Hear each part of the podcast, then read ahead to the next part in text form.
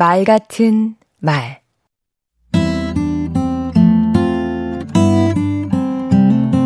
안녕하세요. 강원국입니다. 흔히 말은 재능이 아니라 기술이라고 합니다. 타고난 말재주라는 것은 없다는 것이죠. 그렇다면 기술은 무엇을 의미할까요? 바로 표현력입니다. 좀 거창하게 말하면 수사법. 그것이 말의 기술입니다. 잘 알려진 사례 하나 소개하겠습니다. 뉴욕 센트럴 파크에서 한 남자가 나는 앞이 보이지 않습니다라고 쓴 팻말을 들고 구걸을 하고 있었습니다. 사람들은 눈길조차 주지 않은 채 무심히 지나쳤지요.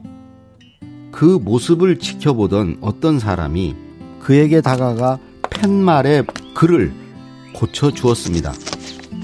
그 뒤로 동전 그릇이 가득 채워졌습니다. 그의 팻말은 이렇게 바뀌어 있었습니다. 곧 봄이 오겠지만 나는 봄을 볼 수 없습니다.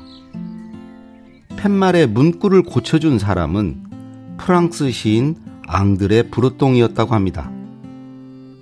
수사의 힘, 대단하지 않나요? 이렇게 작은 표현의 차이가 천양지차의 결과를 만들어냅니다. 그렇다면 표현력은 어떻게 키울 수 있을까요? 고대 사람들은 수사학이란 걸 공부했습니다. 아리스토텔레스는 수사학에 다섯 가지 기술이 필요하다고 했지요.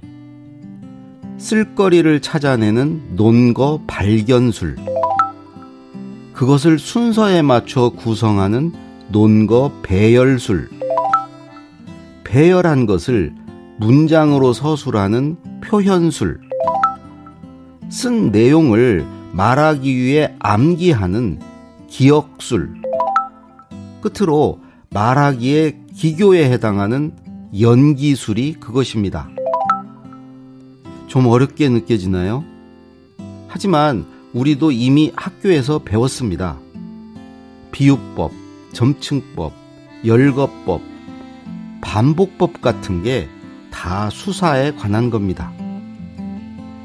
강원국의 말 같은 말이었습니다.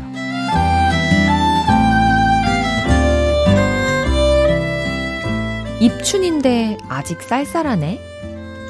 입춘에 장도 깨진다더니 뺨이 얼얼하네. 어느 쪽이 더 와닿으십니까?